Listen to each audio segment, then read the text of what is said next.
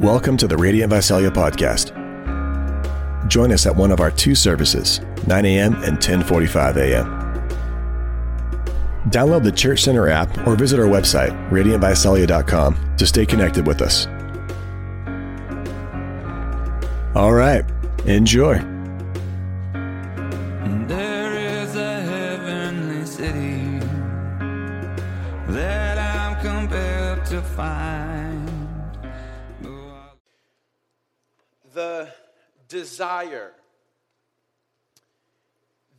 We will live forever somewhere has shaped every civilization in human history.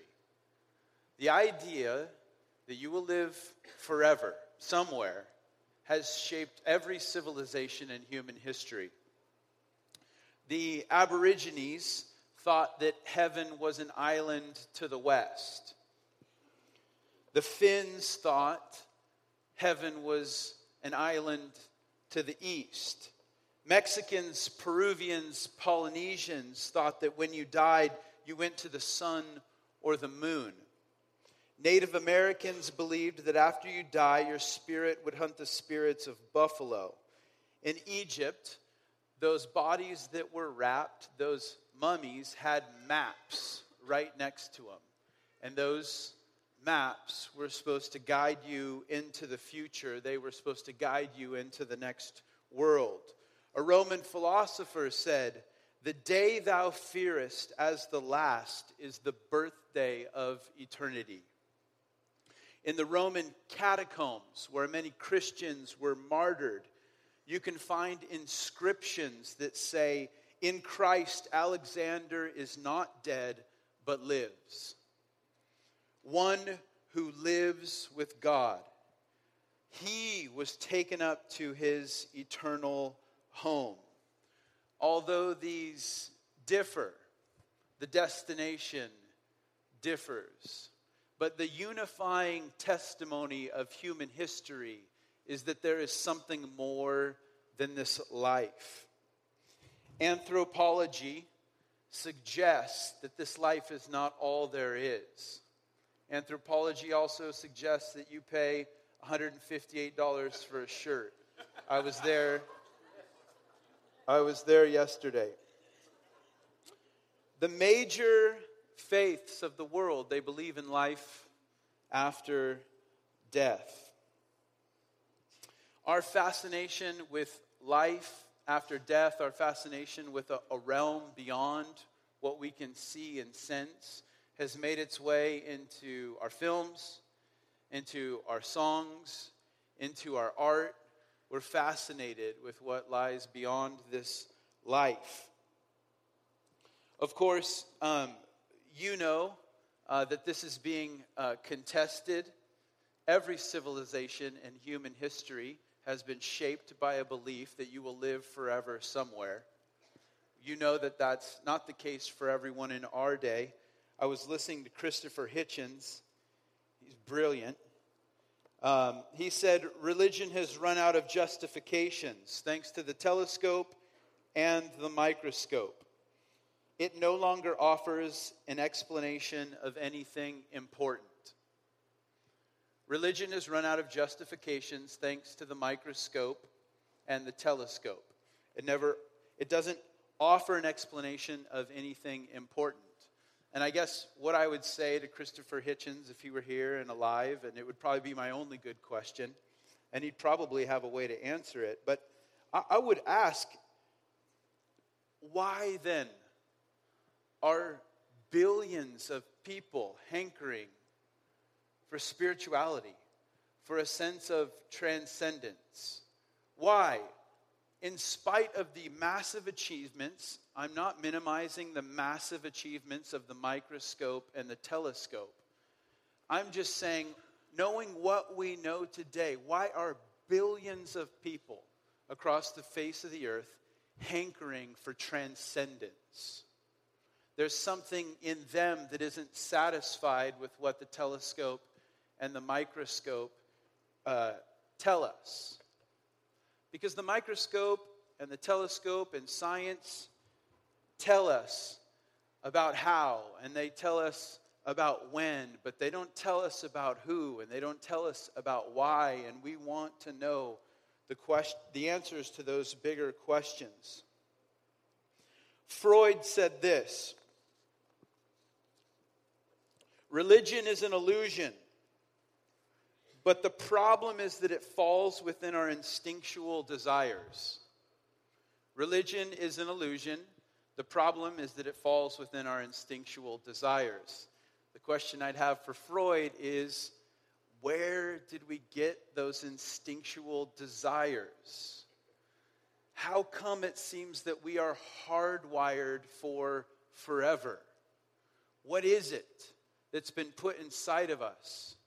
The Bible claims in Ecclesiastes 3 that eternity has been placed in our hearts. We believe as Christians that forever has been hardwired into us. We don't believe that it's social conditioning, that God's actually placed it inside of people, not just here in the church, but people everywhere, a hunger for forever. C.S. Lewis in Mere Christianity writes Most of us find it very difficult to want heaven at all, except insofar as heaven means meeting again our friends who have died. One reason for this difficulty is that we have not been trained. Our whole education tends to fix our minds on this world. Another reason is that when the real want for heaven is present in us, we don't recognize it. Most people, if they had really learned to look into their own hearts, would know that they do want and want acutely something that cannot be had in this world. There are all sorts of things in this world that offer to give it to you, but they never quite keep their promise. I love this quote that there are longings present inside of us that we don't know how to recognize as a longing for heaven. The reason that you don't recognize the longings is because they're unmet longings and they typically come out as frustration. That's what happens with an unmet longing is we get ticked. You get frustrated when longings go unmet. And so maybe you won't recognize the longing for heaven, but maybe you'll recognize this frustration. Something in you that's just convinced there's got to be more than this. There's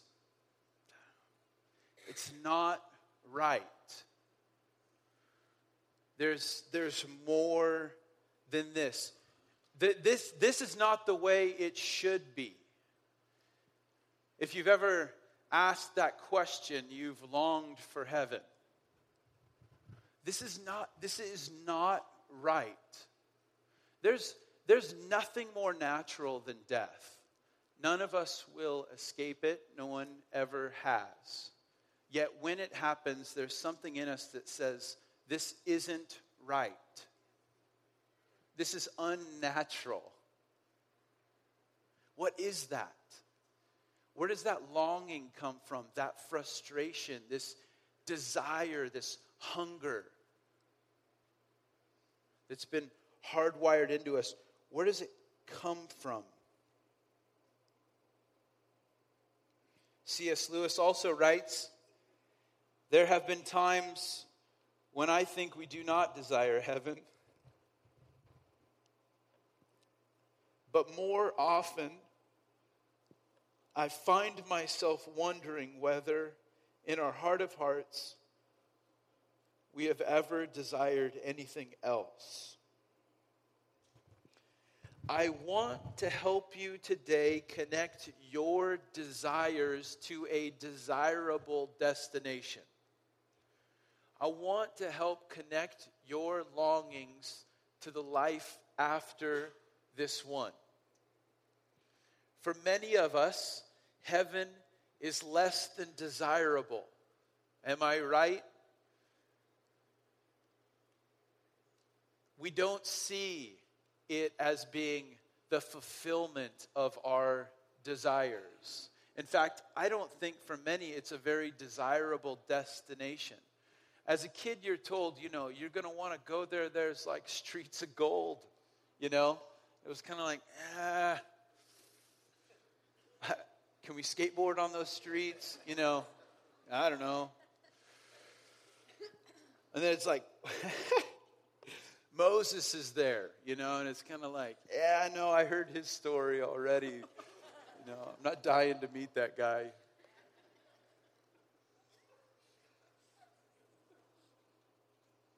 I said it last week, um, but it's, it's just better than the other option, right? It's like we don't want to go to heaven, but we certainly don't want to go to hell. You know, it's like, well, yeah, it's the best of the worst. I'll take heaven. I'll vote for Mitt Romney.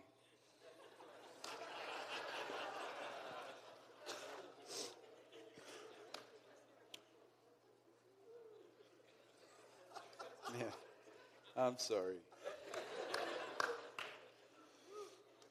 Uh, so,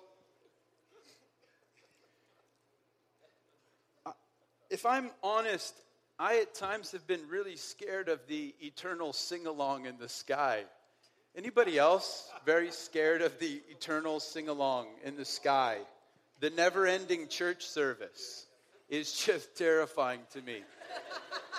I love I love being here. I was sitting in the front row thinking, I, I just love uh, being here. I already felt uh, so charged by Jared and, and Noel and just getting to take communion. I just, I just love it and then I don't want to do this for forever, you know?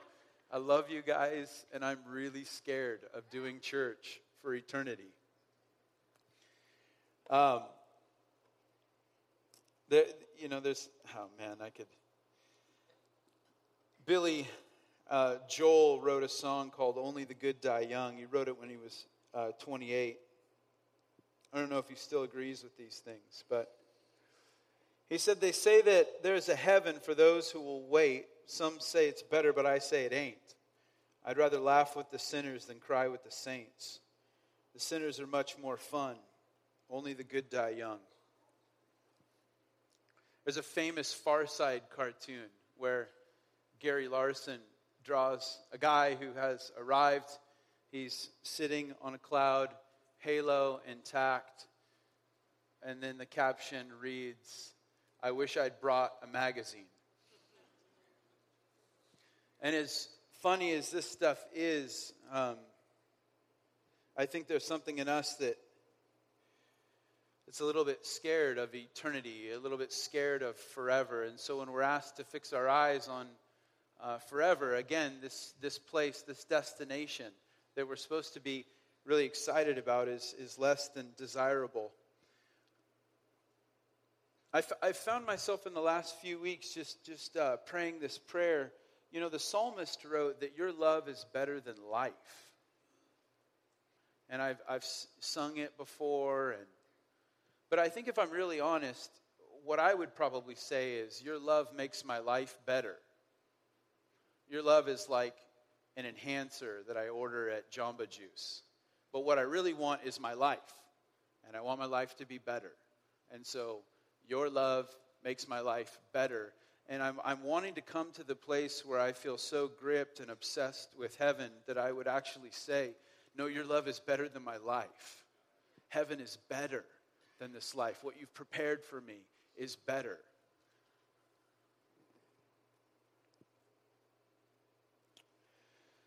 So, I want to, in the next two weeks, paint a clear and compelling picture of heaven.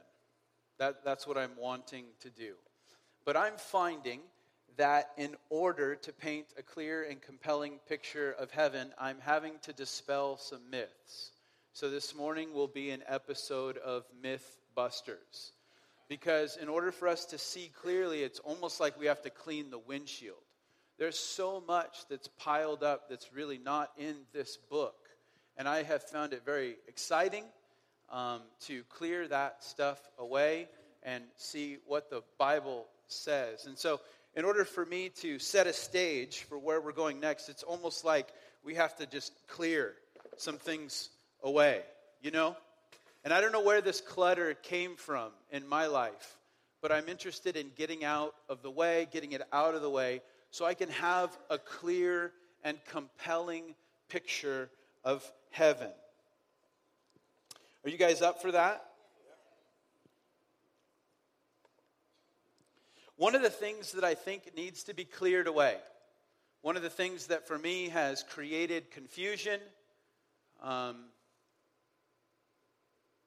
and really clouded my, my vision of heaven is, is the clamor around the end times. I'm, I'm just preaching to my, myself here, and, and maybe you agree with me. But the conversation around the end times is in the way of a clear and compelling view of heaven. You know, the judgments, the timelines, the charts, the antichrists, the raptures, the timelines, the charts, the antichrists, the raptures. It is in the way for me of a clear and compelling view of our destination. Listen to me. We are majoring on minors. There are more books written about tribulation than there are about our final destination. I think how and when we get there is important. It has its place on stage, but it's taken center stage. And the reason that there are so many opinions is because we don't know. We don't know. And my frustration, what's in the way of a clear and compelling view of heaven, is that it seems like, again, the conversation centers on tribulation and not on our final destination. It's more about the when and the how we get there than it is about the who, the what, and the why. And when I start fixing my eyes on the who and the what and the why, it starts to get clearer and more compelling. I think that's what we experienced this morning as Jared. Um, I mean, Jared did that. We've experienced, we've tasted that this morning. Again, let me say how, when, arguments over timelines, charts, and antichrists, they have their place on stage, but they should not be at center stage, and I believe they're at center stage. The book of Revelation is the revelation of Jesus Christ, not the revelation of an antichrist. If you're reading the book of Revelation looking for an antichrist, you're missing the point. At center stage is Jesus Christ. And what's clouding this for me is this clamor around the end times. I don't want anything to do with it. I know I'm a pastor and I should be more spiritual than that. I will not go see the new Nick Cage Left Behind movie. I don't want anything to do with it. I don't even want to have a conversation about it, so don't bring it up with me. I don't like it. I just don't. We've majored on minors and it's off putting to me. Again, it has its place, but don't put it at center stage. Can I put something else at center stage right now? Something clear, something compelling? Then I saw the new heaven and a new earth. For the first heaven and the first earth had passed away, and the sea existed no longer. I also saw the holy city, New Jerusalem, coming down out of heaven from God, prepared like a bride adorned for her husband. And then I heard a loud voice from the throne Look, God's dwelling is with men, and he will live with them. They will be his people, and God himself will be with them and be their God. He will wipe away every tear from their eyes. Death will exist no longer. Grief, crying, and pain will exist no longer because the previous things have passed away. Then the one seated on the throne said, Look, I am making everything new. The who is compelling, it's clear to me. The what, The why we're there is because the blood of Jesus Christ has made us new. It's not only saved our souls, it's saved all of creation. That's, that's what's going to happen in redemption. It's clear, it's compelling, it's exciting. I am tired of talking about the end times more than I talk about the end. I don't want to talk about tribulation. I want to talk about our destination. I don't know about you, but the clamor that surrounds the end times is off putting and in the way.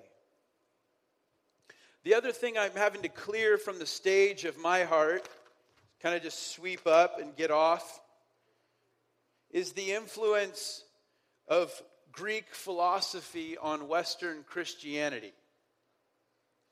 It's in the way of me seeing God's plan and seeing the way God has set it up, and maybe this will be the case for you. But I've been asking myself okay, so I'm not finding any fat little angels, not finding any halos, not finding any harps, and I'm not finding myself sitting on a cloud.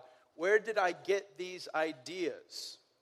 Where did I get the ideas, the terrifying ideas, that I am going to live in like a non existence in an ethereal place. Where did I get the idea that heaven is not physical or material? Where did I get the idea that I was going to float off somewhere? Where did that come from? As Christians in the West, we always have to uh, account for uh, Greek thinking and the way that it's influenced us. It's always kind of mixed up in things uh, for us. And so you, you may know of this guy, um, Plato, but he was a famous Greek philosopher.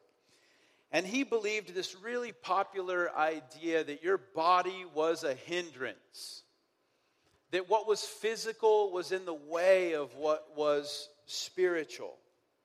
The body was bad, and the Spirit was good. The Spirit's highest destiny was to be free from the body.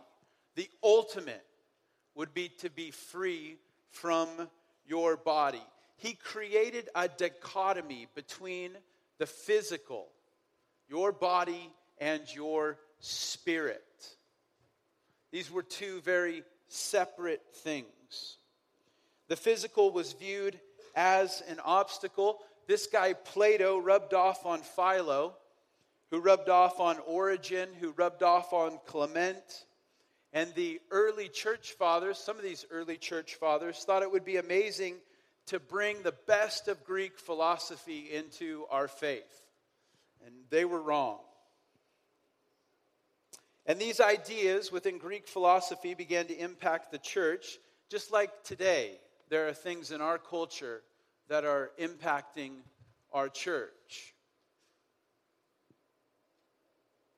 The Apostle Paul, he writes this really detailed defense of a physical, bodily resurrection. And he writes it to the Corinthians because the Corinthians were immersed in Greek philosophy.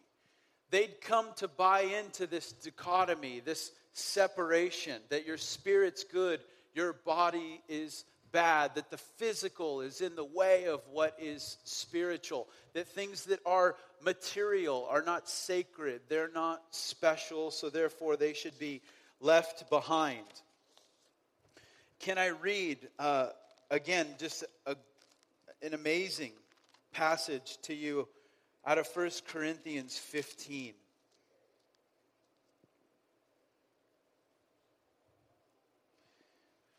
Paul again is bringing a defense of a bodily resurrection. That we won't leave our bodies behind, but our bodies will be redeemed. 1 Corinthians 15 12. Now, if Christ is preached as raised from the dead, how can you say there is no resurrection of the dead? But if there is no resurrection of the dead, then Christ has not been raised. And if Christ has not been raised, then our preaching is without foundation, and so is your faith.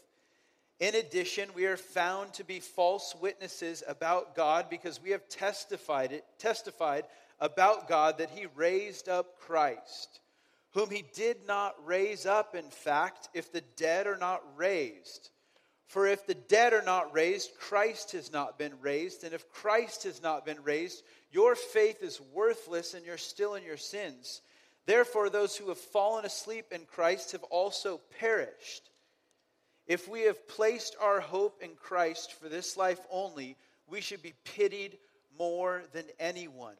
But now Christ has been raised from the dead, the first fruits of those who have fallen asleep. For since death came through a man, the resurrection of the dead also comes through a man. For just as Adam, just as in Adam all die, so also in Christ all will be made alive. Please read the rest of 1 Corinthians 15 this week. Amazing defense of a physical bodily resurrection. That we will not exist in eternity as a disembodied spirit in an ethereal, I don't know where, somewhere out there. An amazing defense of it to this, this Corinthian church being influenced by this Greek philosophy that your spirits float off somewhere and that you forever leave your body behind. Paul's reminding this church what happened to Jesus is going to happen to you. Just as you have inherited Adam's deal, you're going to get your hands on what happened to Jesus, what Jesus tasted, you will taste. What Jesus experienced, you will experience. The Greeks believed your body was a tomb, that material didn't matter. And so our ideas of a disembodied ghost floating off into nowhere have been influenced by this Greek philosophy that what is material does not matter to God, and what is physical is in the way of what is truly, truly spiritual. Listen to this quote. This is from a Christian brother.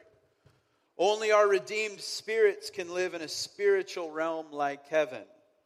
Therefore, the life we know now as spiritual reality will continue in heaven.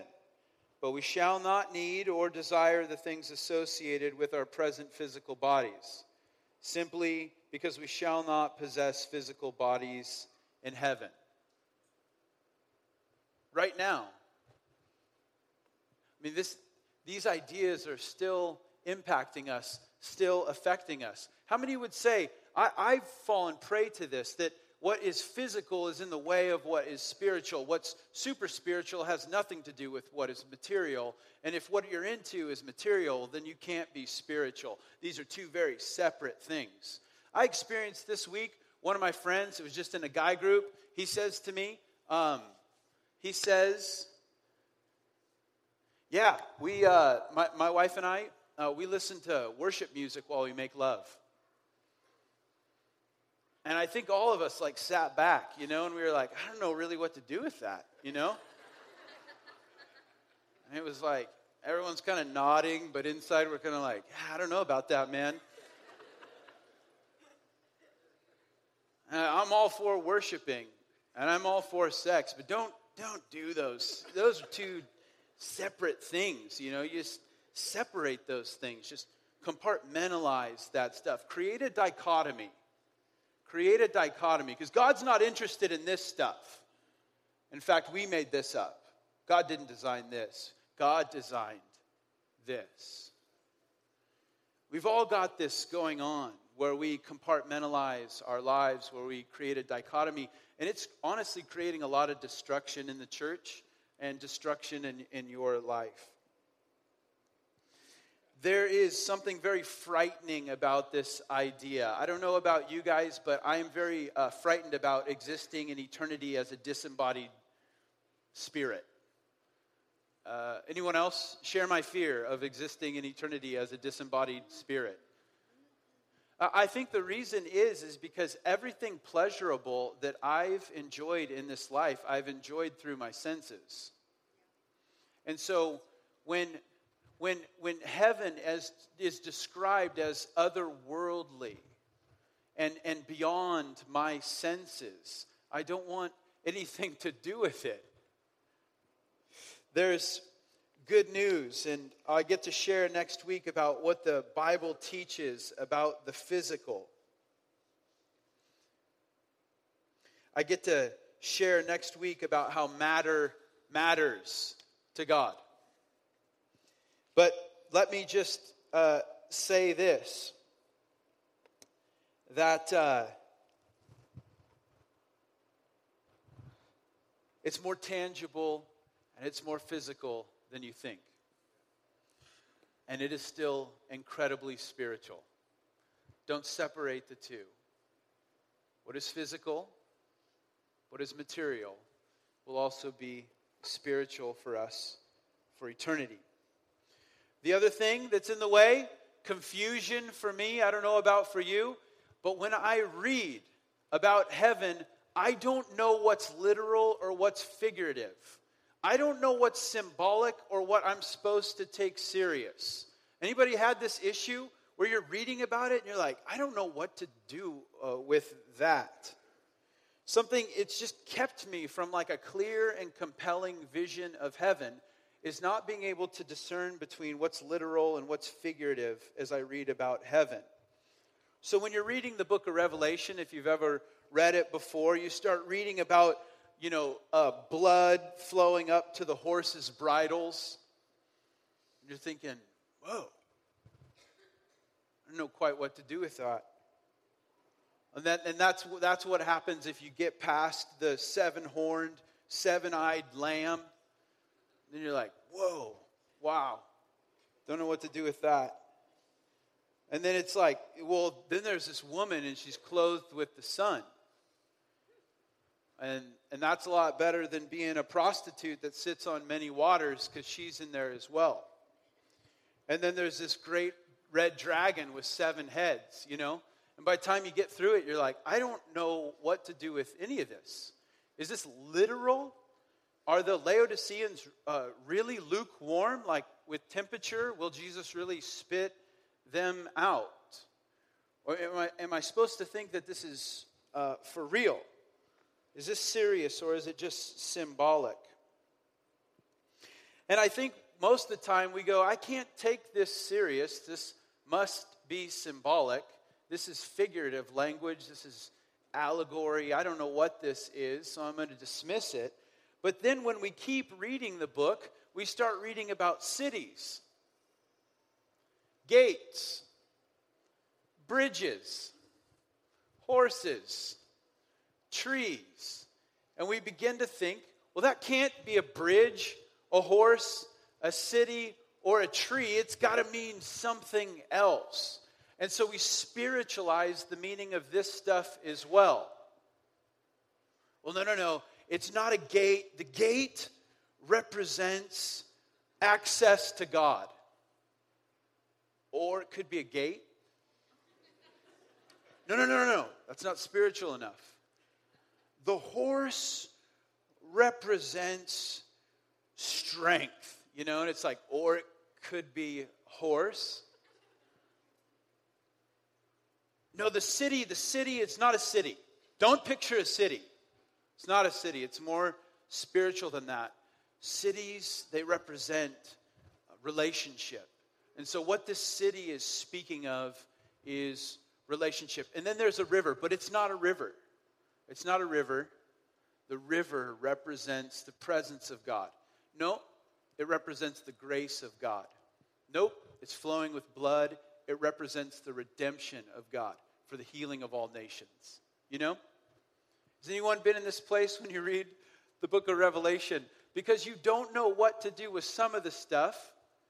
You take the things that are very clear that I believe God designed to help us a bridge that's supposed to connect us. We know what a city is, we know what a country is. We know what a tree is, a river is. We can't imagine this world without those things. Why would we imagine the new earth without those things? So, how do we do it? I guess was was my question as I read the book of Revelation like like how do I know? Is this literal or is this figurative? Do I take this seriously like that's a river? Like there's really a river? Or or is it a symbol of something more? Is it an allegory? How do I know what to spiritualize and what to take serious? Because I think what's happening for many of us is we're spiritualizing the whole thing away. No, no, no, it's not that. It's not that real. It represents a symbol. And it's, it's very off putting to many of us. There's nothing material about it, nothing we can sink our teeth into. So here's what I want to propose because this is uh, not in my wheelhouse. This should be a whole class probably taught on how to interpret the Bible. But here's what I want to suggest Could it be both? As you read the Bible, instead of taking a position that says it's either literal or it's figurative, it's either a symbol or it's serious. Can it be both? And can both be your default position for now until you take a class and someone tells you better than this? When you read it, can you go, that's probably a symbol and it might be literal? That literal, that might be there. Listen, here, here's what's gone on forever. The ark was a symbol of something. And then it was, it was actually there as well. You could touch it right? We, we, we know this. It was both uh, literal and figurative in that sense. When, when, when Jesus shows up on the scene and, goes, and John the Baptist says, Behold the Lamb of God who takes away the sins, sins of the world, he doesn't mean, Behold, an animal, woolly and white, coming my way. It's not literal in that sense, but John is saying something true about what Jesus will do. Am I right? It's both symbolic, spiritual, and it's, it's literal. Jesus will take away the sins of the world.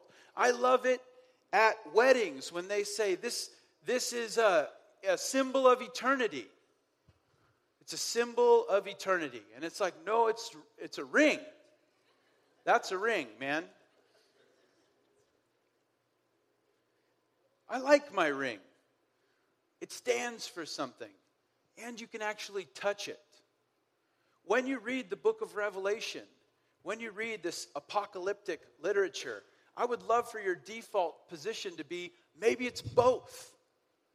Maybe, maybe there's a throne, like, like a real throne. We know what a throne is. We don't have to read that and spiritualize it away. It's like, I know what a throne is. But maybe it also represents something as well. That's what I got for you.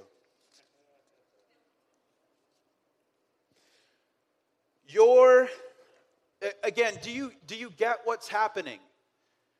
Because you don't know how to understand some things, you're throwing it all out. Do you get what's happening? So here's the deal it's like we can't take it literal because this stuff's crazy. So it must be symbolic. And if it's symbolic, then it's subjective because I think it symbolizes this and somebody else thinks it symbolizes this. And all of a sudden, it's me, it means everything and nothing at the same time. There's nothing concrete about it. So it's a fine line between saying that's a symbol and then it becoming completely subjective and meaning nothing. It might be a throne. There might be a river. There might be a tree. What if it's both? What if it's actually there and what if it means something? Your narrow view of redemption, my narrow view of redemption, is in the way of me understanding heaven, getting a clear and compelling picture of it. You've got to get rid of your narrow view of redemption, get a big, broad idea of what redemption will do. Again, the gospel is not just good for us, it's not just good news for our souls. The gospel is good news for all of creation. all of creation is groaning. The redemption of Jesus Christ will touch everything that was touched by the fall. Everything. If you want a, a bigger view of the redemption brought about through Christ, I would encourage reading Colossians. But redemption in Jesus Christ means the restoration of a good creation.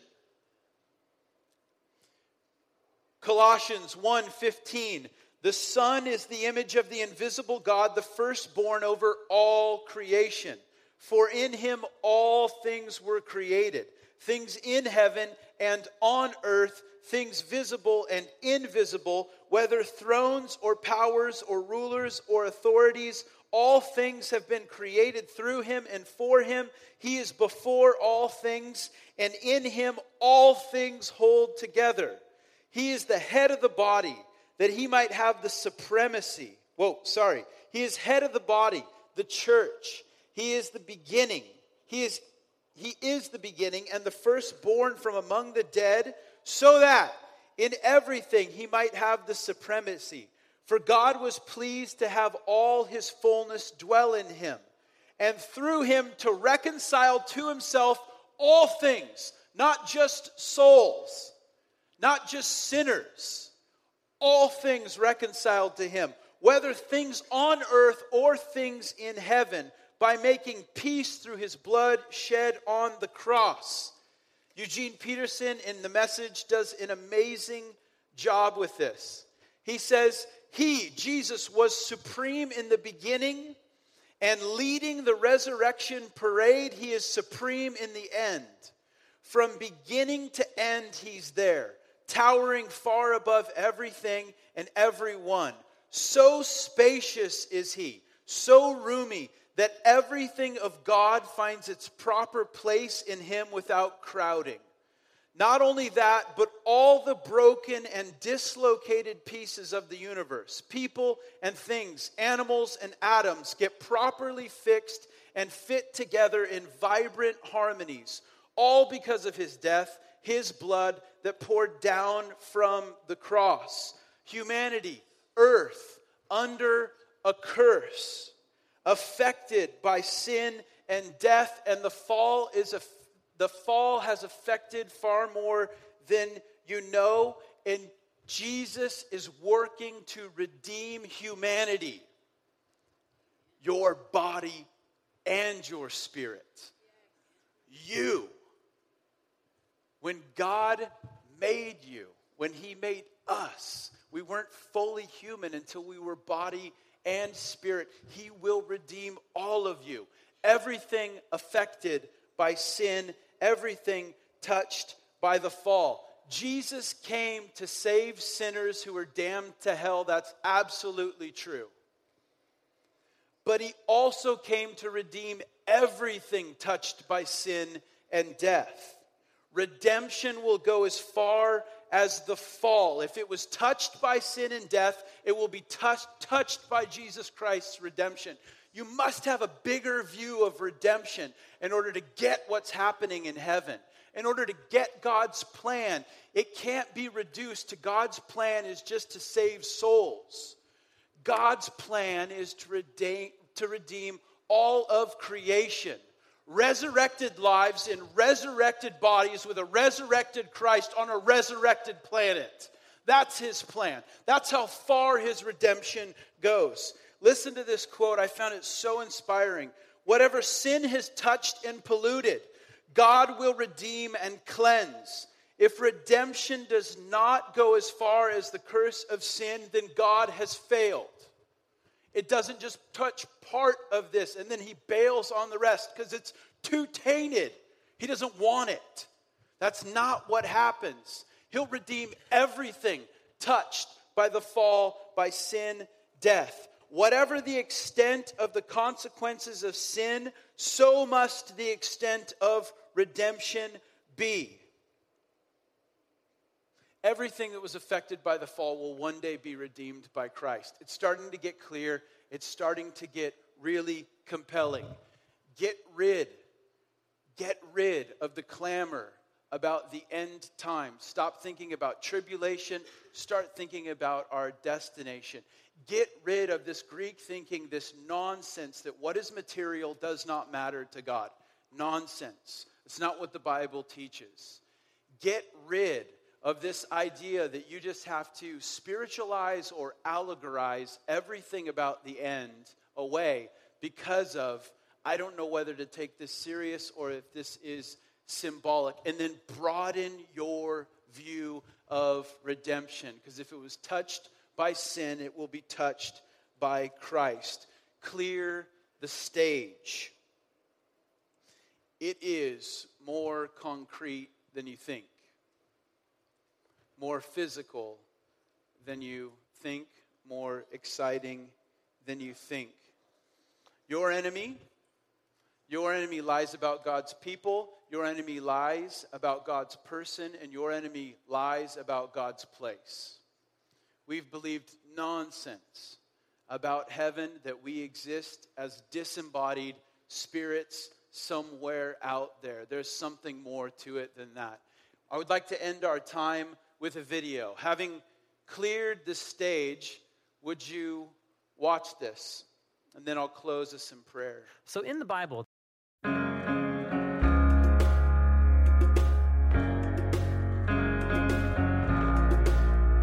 Thanks for listening. We want to be a resource for you as you walk with Jesus. So please connect with us at radiantvisalia.com. Until next time. There is a heavenly city that I'm compelled to find.